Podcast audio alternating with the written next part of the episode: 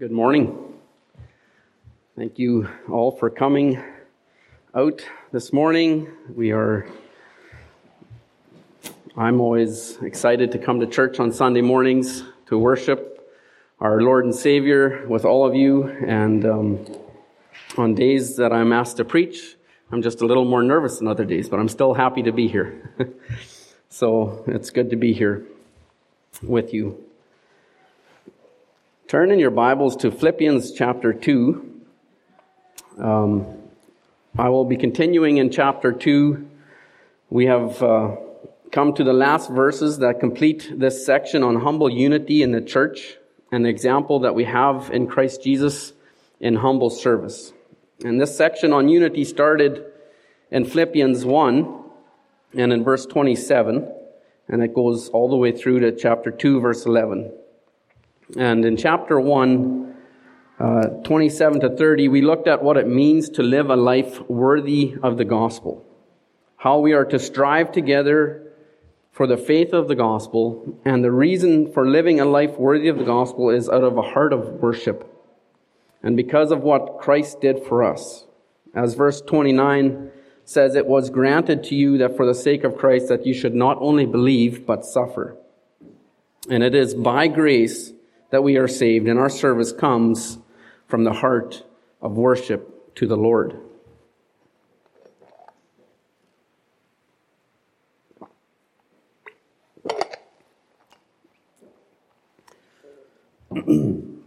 so then, when we moved on to chapter 2, verses 1 to 4, uh, and it speaks of how our encouragement is in Christ and our comfort in love and the participation in the Spirit challenges us to live in harmony with one another, uh, to count others more significant than ourselves, and to look out for their interests as well as ours. And again, coming from a heart of worship as a result of the work of Christ in our lives. And then verses, uh, chapter 2, verses 5 to 8, we've seen that the work that Jesus did, and we saw how much it truly cost the Son the Lord Jesus Christ to go to the cross for our sins. And how much, and how that example serves as the greatest example possible for us as believers to follow. And, and how to count others more significant than ourselves. And again, we understand that He died so that we could be saved. But then today we come to verses 9 through 11, and we will see, after going all the way down to the cross, God the Father exalted Jesus. And we will look at the reason for his exaltation, and then we will look at the height of his exaltation and the result of his exaltation. And so, then my very simple title is The Exalting of Christ, and that's what we want to look at today. And my prayer this morning is that we will truly be motivated to live like our Lord and Savior Jesus Christ because of what he did. So we will long to bring glory to the Father and the Son through the Holy Spirit by living a true gospel, living in true gospel unity out of a heart of worship. And so, again, Philippians chapter 2, and we'll just read from verse 5 through 11. And he says, Have this mind among yourselves, which is yours in Christ Jesus who, though he was in the form of God, did not count equality with God a thing to be grasped, but he emptied himself by taking on the form of a servant. Being born in the likeness of men, and being found in human form, he humbled himself by becoming obedient to the point of death, even death on a cross. Therefore, God has highly exalted him and bestowed on him the name that is above every name so that at the name of Jesus every knee should bow in heaven and on earth and under the earth, and every tongue confess that Jesus Christ is Lord, to the glory of God the Father. And so the first thing that we want to look at here is the reason for Christ's exaltation. And that in verse 9 starts off with therefore. Um, some of the other translations translate it as for this reason. And the, the reason we find in the verses obviously leading up to this point. Verse 8 says, He, Jesus Christ, humbled himself by becoming obedient to the point of death, even death on the cross. And we seen last time what that truly means. And if you remember, it brought Jesus a long ways down from where he was, right? He started off high and he came down all the way to the point of death on the cross. And he willingly left his place with the Father to be born of a woman, to be, take on the form of a servant in the likeness of men and in human form. And then he continued all the way down to the death on the cross. And in Colossians, Colossians chapter 1, um, we see one of the reasons why Jesus was willing to do, willing to, or why he needed to humble himself to the point of death on the cross. So I just want to read um, Colossians 1. It's just one book over. Colossians 1, verses 19 to 22. It says, For in him all the fullness of God was pleased to dwell, and through him to reconcile to himself all things, whether on earth or in heaven, making peace by the blood of his cross and how, and you who once were alienated and hostile in mind, doing evil deeds, he has now reconciled in his body of flesh by his death, in order to present you holy and blameless and above reproach before him. And so we see man needed to be reconciled. We, and they needed to be made right with God. Because without Christ, we are enemies and we are hostile towards God. In the Lord's humble service of becoming a man in this world and recognized as a man and taking on the form of a servant, and he continued all the way down to the cross, was that man can be made right with God. And so we can, so that we can be unified with the Lord. And then back in Philippians 2, Paul was sharing this truth of Christ's descent with the Philippians in order to give them the greatest example possible of humble service to bring about unity within the church or within believers and within the bride of Christ. And so we remember that he was writing in Philippians, he was writing to the Christians. And Paul wanted the Christians to understand that it was an attitude of the heart, a humble attitude of service toward one another in the body of Christ that will bring about true unified service or true unified fellowship between believers. They were, they were facing persecution and they were, they were facing the threat of false teachers. And Paul was reminding them of what it meant to live as Christ, as Paul stated in Philippians 1. And so it is when we belong to the body of Christ. We are a part of that body and we seek to do our part to maintain the unity that is required for the local church to function well and to bring all glory to God the Father. And so our service must be to the glory of God the Father and not for our own glory. Again, I think I've mentioned this before, but Mike Riccardi calls this book the, the gospel or the call to be, uh, have a gospel driven life. And so when we think of that, we see um, the, how this whole book should point us to live a gospel driven life. Our desire should be to promote the gospel in everything we do. Again, in, in, when this section started in 1 verse 27, it says, Only let your manner of life be worthy of the gospel of Christ, so that whether I come and see you or am absent, I may hear that you are standing firm in one spirit, with one mind, striving side by side for the faith of the gospel. And so Paul was calling the Philippian church to be unified, to stand firm in one spirit, and this is kind of the context of this whole section here. And in chapter 2, verse 2, um, we have, he says that we are to have the same mind as Christ, to have the same attitude and as he did in humble service, doing nothing from selfish ambition or conceit. And so that was the mind of Christ. Pure, undefiled devotion to do the will of the Father. In John chapter 6, verse 38, Jesus says, For I have come down from heaven not to do my own will, but the will of him who sent me. See, God's will took him all the way down from the Father's side to death on a cross.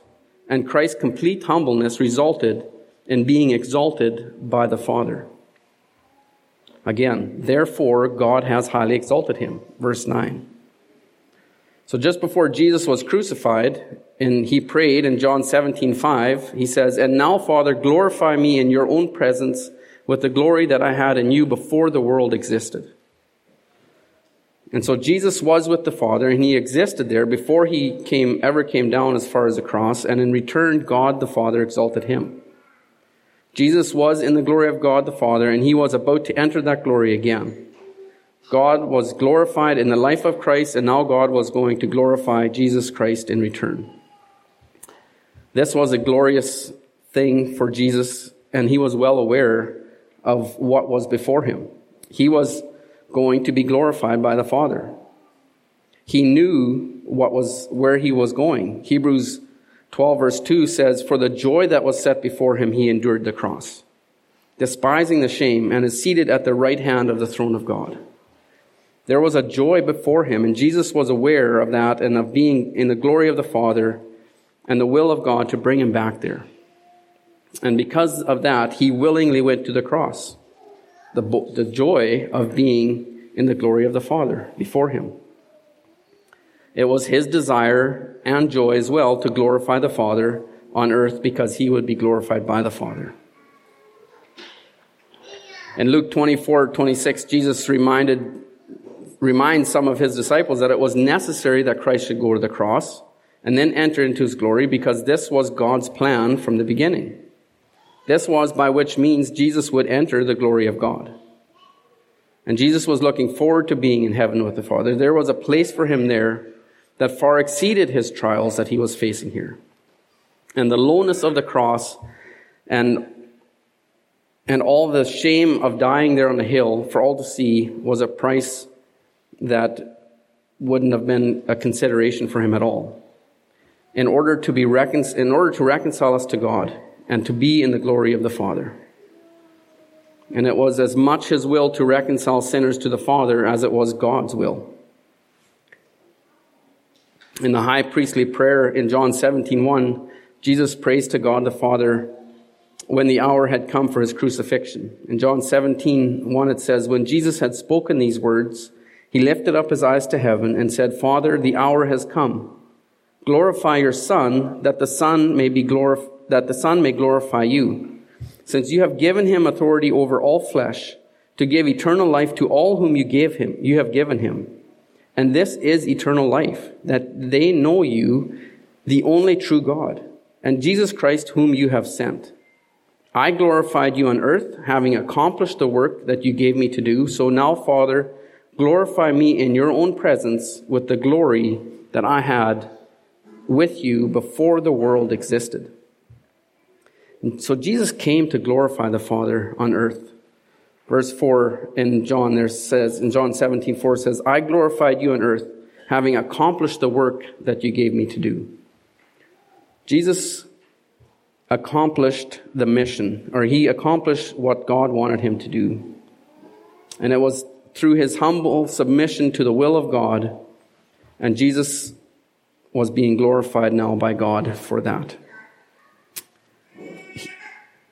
He fully completed his, his call or what God wanted from him. So as, just as a side note, I want us just to look at what that work was that Jesus completed. Because when we think of what Christ's work, when we think of Christ's work as, a, as being fully complete, and it accomplished what it was meant to accomplish, then that should serve as a great encouragement, a great motivation for us as believers to, out of a heart of worship, seek to glorify Him, seek to live a gospel driven life. And turn with me then to John chapter 6, verse 38.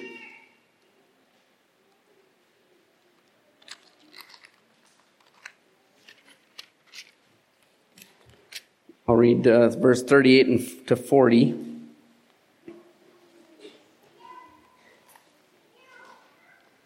He says, For I have come down from heaven not to do my own will, but the will of him who sent me. And this is the will of him who sent me, that I should lose nothing of all that he has given me, but raise it up on the last day. For this is the will of my Father, that everyone who looks on the Son and believes in him should have eternal life, and I will raise him up on that last day. And so Jesus accomplished the work that God had given him to do. Jesus was not here to do his own will, but to do the will of the Father. He came to complete the work of saving all those whom the Father has given him. And for all those who will look on the Son and believe in him will be raised up by Jesus on the last day. He came to do the Father's will and he did it perfectly. He fully completed the work that he was sent to do. And he paid for the sins of everyone who has and will ever believe in him.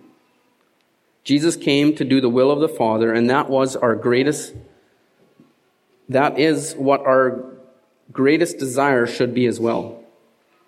Our greatest example of that kind of service is none other than the Lord Jesus Christ.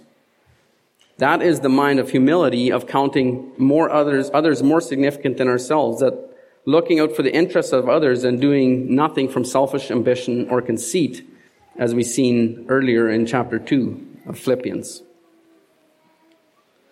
Therefore, God highly exalted him. We are to have this mind because it is God's will. It is the will of the Father and the Son Jesus Christ that we have this same mind among ourselves, which is ours in Christ Jesus. We have this mind in Christ Jesus when we are saved. We become his children. Jesus was God and he became a servant so that he would lose nothing that the Father had given him. That was his purpose. That was what he came to accomplish. And he was here to do the Father's will. And so then how do we how do we apply that to us? What does that look like in our lives?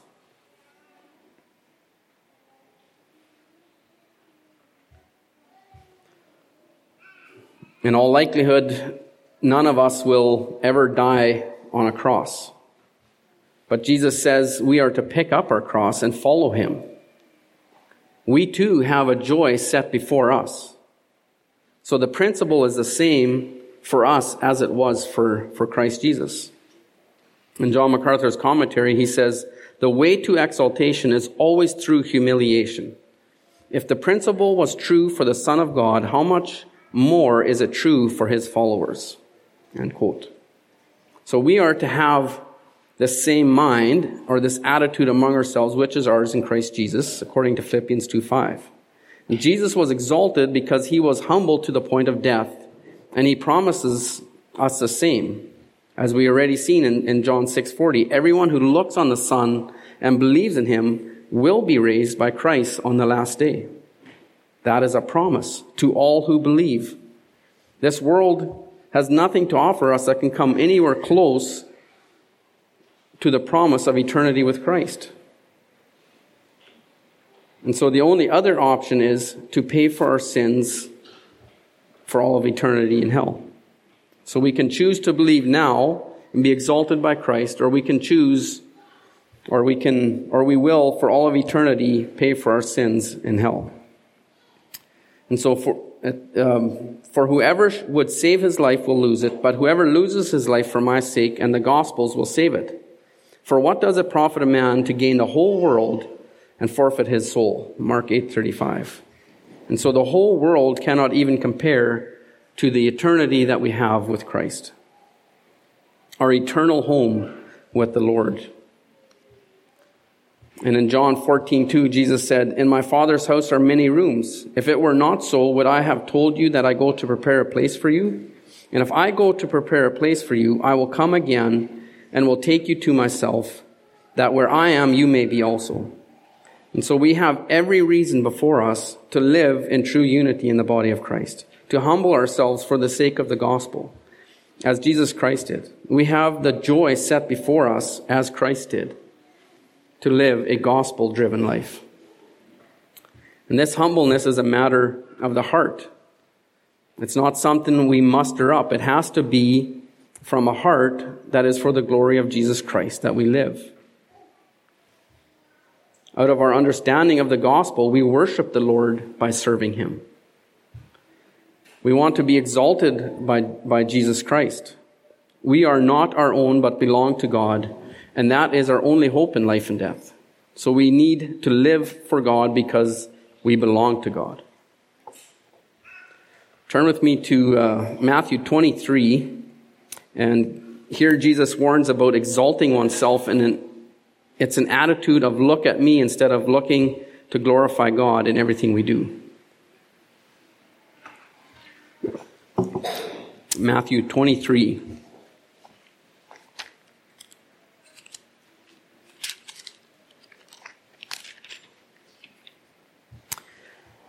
Starting at verse 1. Then Jesus said to the crowds and to his disciples, the scribes and the Pharisees sit at Moses' on Moses' seat. So do and observe whatever they tell you, but not the works they do. For they preach, but do not practice. They tie up heavy burdens hard to bear and lay on them, lay them on people's shoulders, but they themselves are not willing to move them with their finger. They do all their deeds to be seen by others, for they make their phylacteries broad and their fringes long. And, the love, and they love the place of honor at feasts and the best seats in the synagogues, and greetings in the marketplaces, and being called rabbi by others. But you are not to be called rabbi, for you have one teacher, and you are all brothers. And call no man your father on earth, for you have one father who is in heaven. Neither be called instructors, for you have one instructor, the Christ. The greatest among you shall be your servant. Whoever exalts himself will be humbled, and whoever humbles himself will be exalted. And so true humility from the heart will be rewarded by an exalting from none other than our Lord Jesus Christ. That will be a glorious day for all of us who believe. We have a joy set before us to be exalted by the Christ. But he says, whoever exalts himself will be humbled, and whoever humbles himself will be exalted.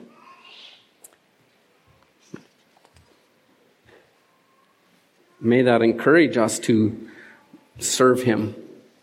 Because today is the day of salvation. This life is a vapor. It is a mist that as soon as it's, as soon as it is, it's set somewhere, the wind comes and blows it away. It is gone. It is nothing in comparison to eternity. And all in this life that is not for Christ is vanity. It will be worth nothing. And so one more example that I would like us to see uh, about building treasures in heaven for the glory of God versus the glory of man. Um, Matthew chapter 6, verses 1 to 4.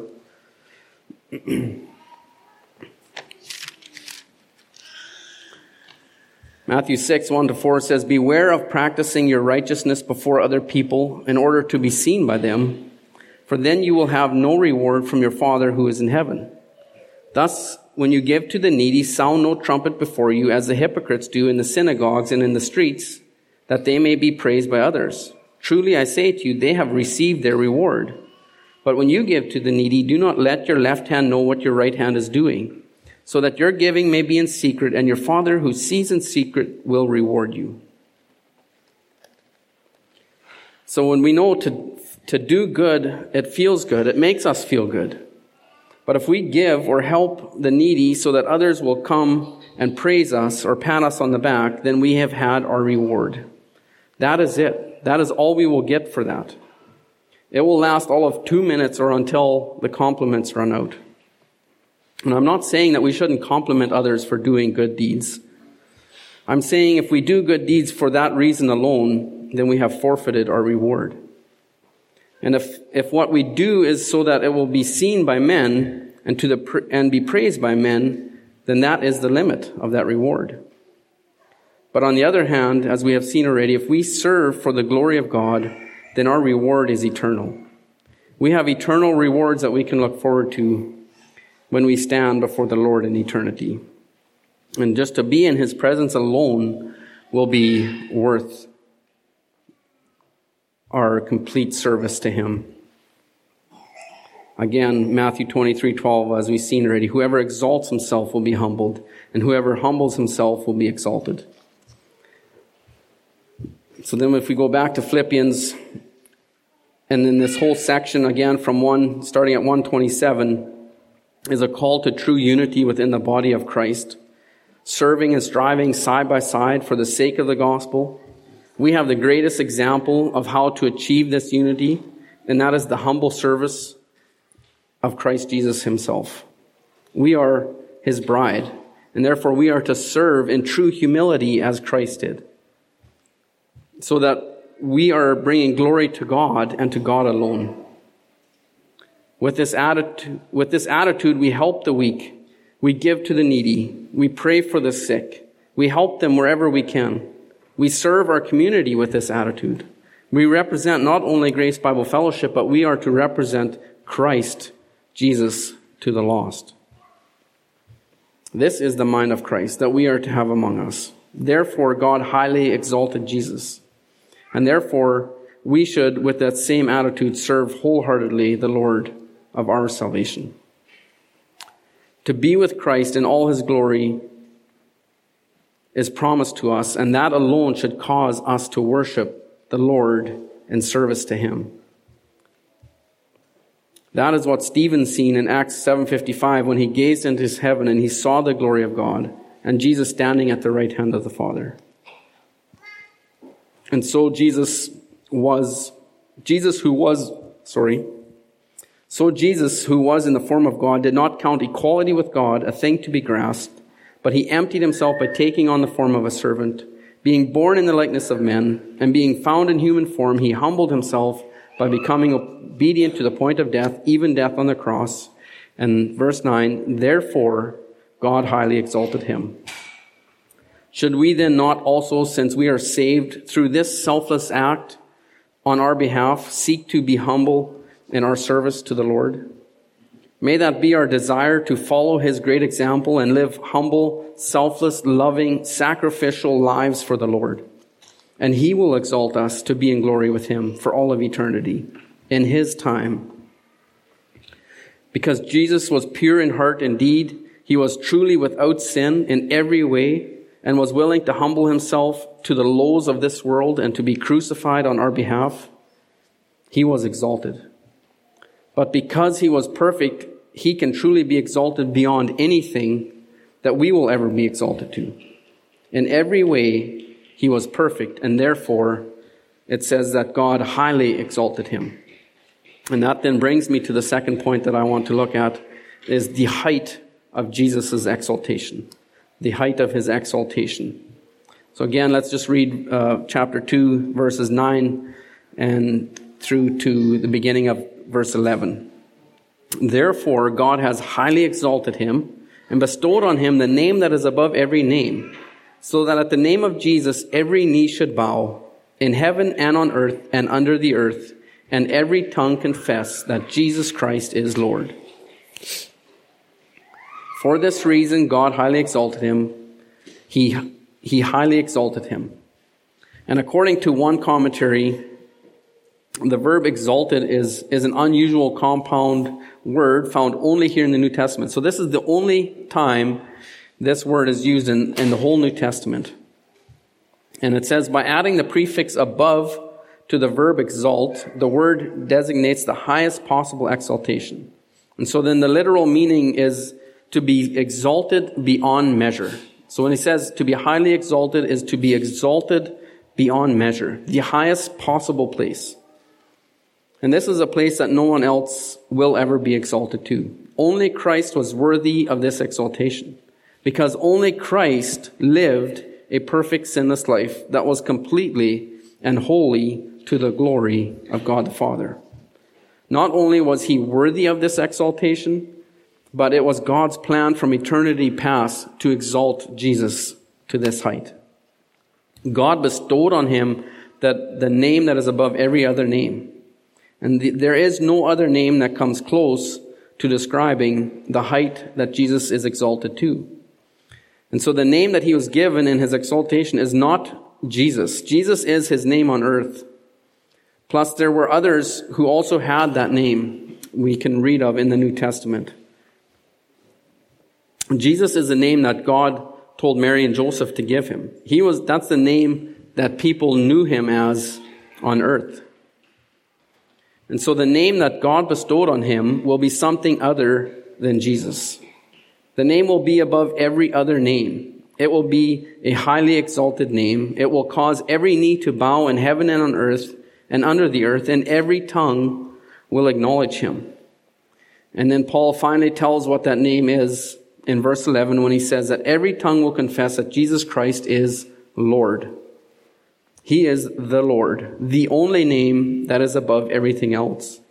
Lord meaning having full sovereign control and authority over everything. We will look at what kind of authority God's word says that he will get with this name. And in Matthew 28, 18, Jesus says of himself, all authority in heaven and on earth has been given to me. Then in Hebrews 2 verse 9, it says, but we see him for a little while we see him who for a little while was made lower than the angels, namely Jesus, crowned with glory and honor. So not only does he have all authority in heaven and on earth, but he has been crowned with glory and honor. And then in 1 Peter 3:22 it says, "Who has gone into heaven?" It says this of Jesus, "Who has gone into heaven and is at the right hand of God, with angels, authorities, and powers having been subjected to him." So angels, authorities, and powers have been subjected to him. And then in Ephesians chapter 1, in verse 20, it says, God worked with Christ when he raised him from the dead and seated him at his right hand in the heavenly places, far above all rule and authority and power and dominion, and above every name that is named, not only in this age, but also in the one to come. And he put all things under his feet and gave him as head over all things to the church, which is his body, the fullness of him who fills all in all. And so we begin to see what it means to be the Lord in the sense that Jesus was given the name Lord. It means to be Lord over everything. There is nothing that is not under his sovereign reign or control. Jesus was exalted to be Lord. And the phrase my Lord is sometimes used in the form of respect, who is, who is some, in some position of power, such as a king or a judge. This might be something you hear in the UK or a polite way to show respect to someone who is in a position of power. But Jesus as the Lord carries with it so much more than just respect. Again, Paul describes it that this man who the world knows as Jesus will have every knee bow to him as Lord. And the ESV version says that every knee should bow, where the, the New King James, the, the LASB and the, or the NASB, sorry, and the Legacy Standard Bible all translated as every knee will bow in heaven and on earth and under the earth. I won't ex- Uh, attempt to explain to you how this how the translators decided to use the word should or will, but I know Pastor Mike can, so if you want to have a better explanation on that, talk to him about it after. He did explain it to me and it makes sense, but I just feel like I'll mess it up if I try to explain it.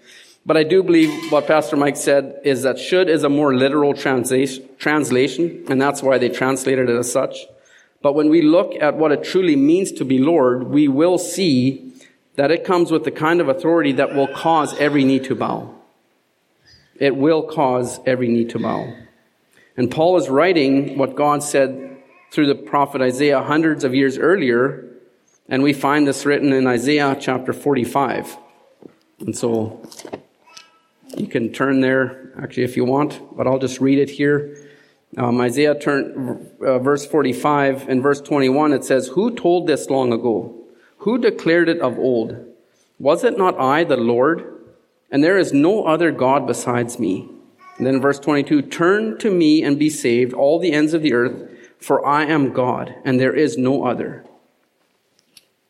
And so, uh, was it not I, the Lord? The Lord is none other than God. God himself is the Lord. Lord is translated from the word Yahweh. I'm sure you've heard that term before. Yahweh is the existing one or the proper name for the one true God.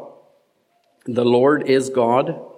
So then if we go to Isaiah 45 verse 23 and it says, By myself I have sworn, from my mouth has gone out in righteousness a word that shall not return. And that word is, to me every knee shall bow, every tongue shall swear allegiance. And so the Lord, Yahweh, every knee will bow and every tongue shall swear allegiance. And Paul not only mentions this in Philippians, but he also quotes the same quote in, Isaiah, in Romans 14:11. He says, "For it is written, as I live, says the Lord, every knee shall bow to me and every tongue shall confess to God." And so God is Lord, the Lord is God, the Lord is Yahweh. And in the in the Greek it is translated kurios, Paul has given the name Lord or Kurios to Jesus Christ in Philippians. He equates Jesus Christ with the Lord or with God, making him equal with God. And so the people that were reading this letter in Philippians would have understood what he meant when he said Jesus would be Lord. They knew he meant he would be Kyrios or God.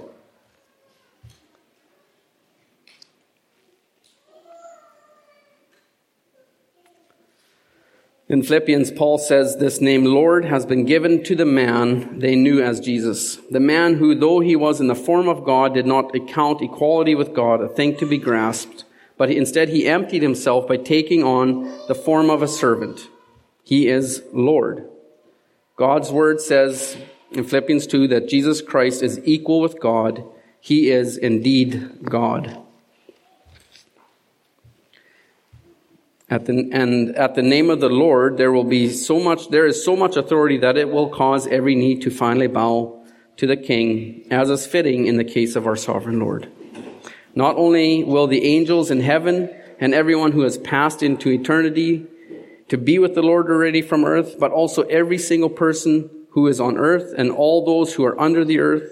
And so that leaves not a single knee in all of human history that will not bow, and, and it even includes angels in heaven, and those who, along with the devil, were thrown out of heaven, and all, along with all those who died without Christ and are awaiting judgment. There is not one who will not acknowledge Jesus Christ as Lord. And not just bowing the knee, but confessing with the tongue. In some cases, the word tongue is used to speak of different languages, but the tongue is also an organ of speech. With the tongue we speak. Matthew 12, 34 says, For out of the abundance of the heart, the mouth speaks. And so we will all recognize Jesus Christ as Lord one day. We will bow the knee and we will confess Him as Lord.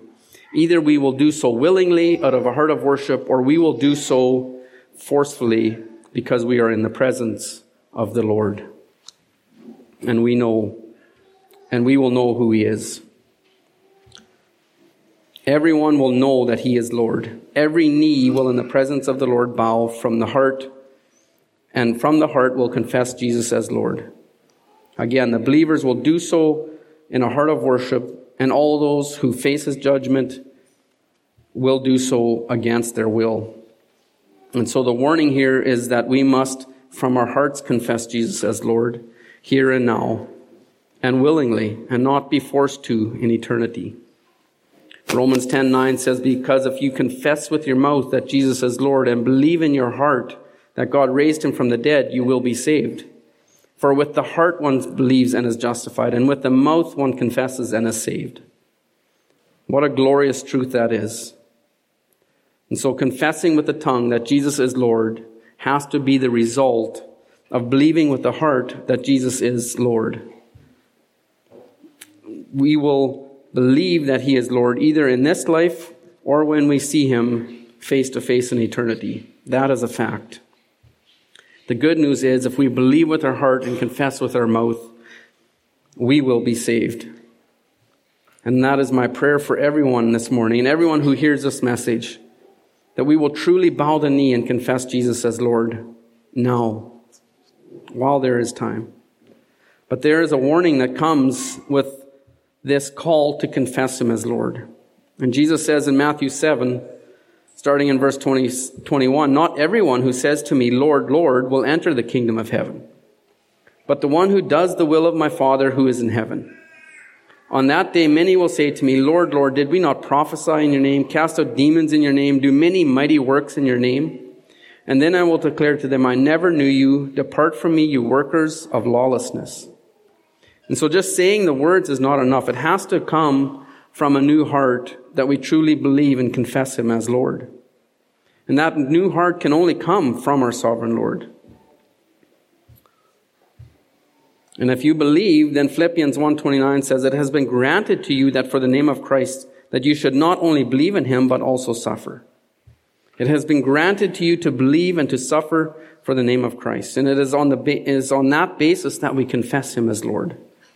For this reason, we bow the knee willingly to the Lord as our Lord and Savior.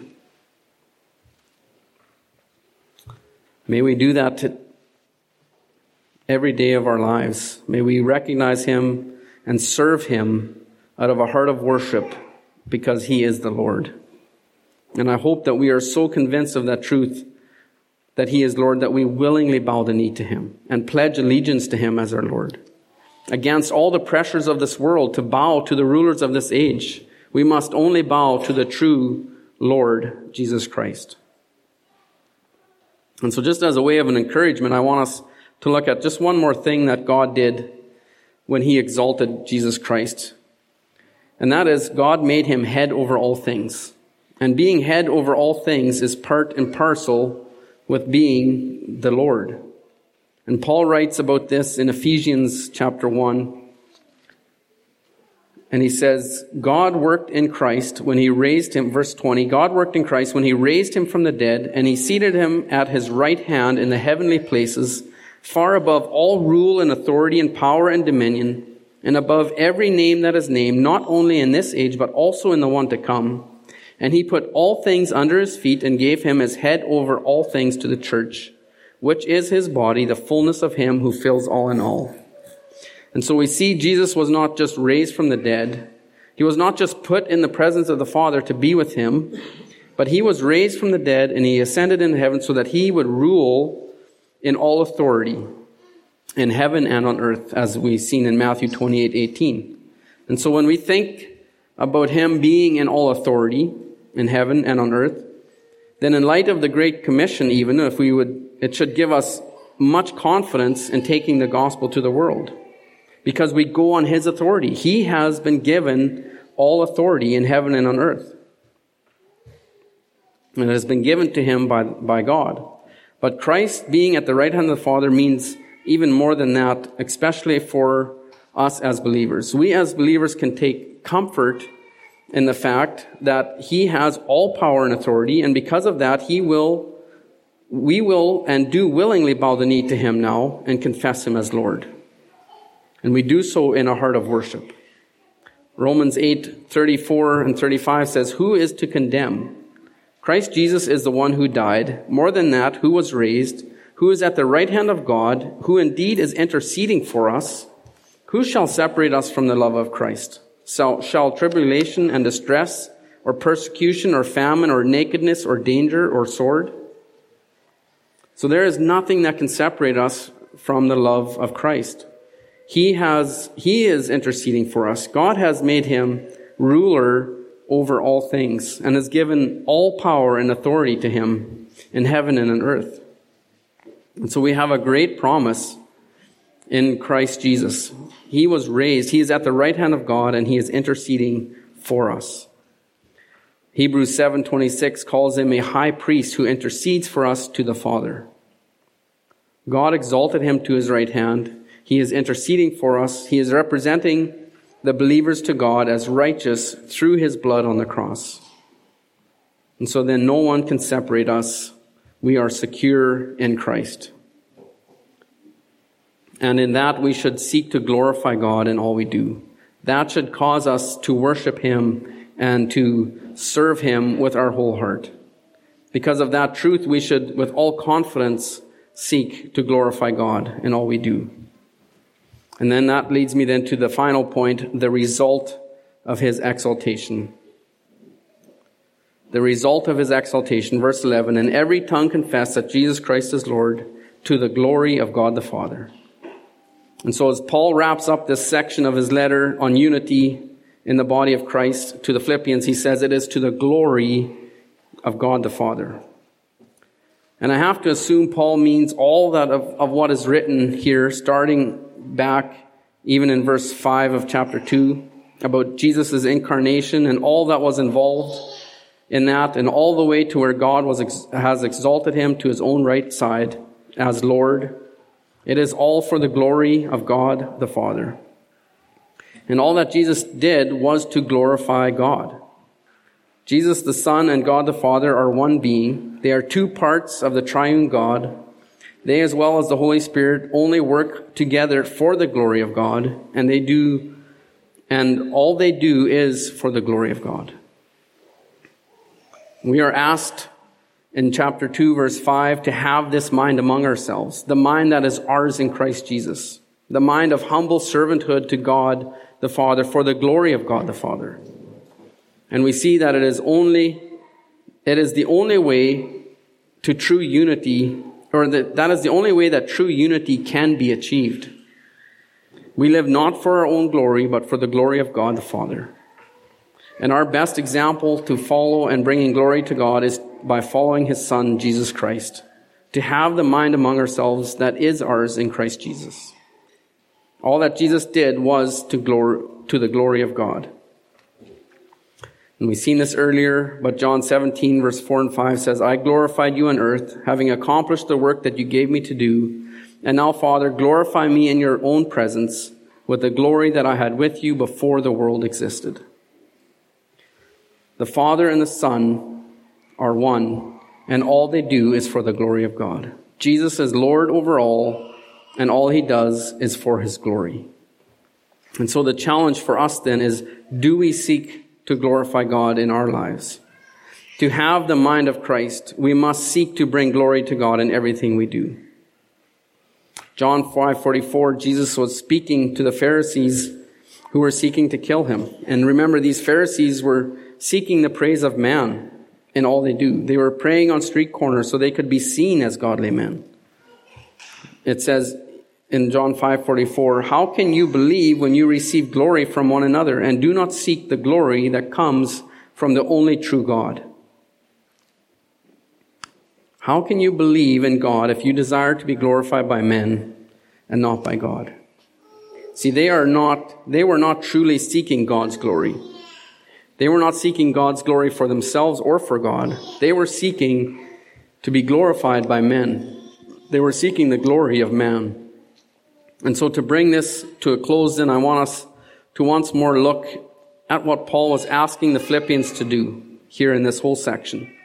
Starting in, in chapter 1, verse 27, he said, Only let your manner of life be worthy of the gospel of Christ, so that whether I come and see you or am absent, I may hear of you that you are standing firm in one spirit, with one mind, striving side by side for the faith of the gospel, and not frightened in anything by your opponents. This is a clear sign to them of their destruction, but of your salvation, and that from God. For it has been granted to you that for the sake of Christ you should not only believe in him, but also suffer for his sake.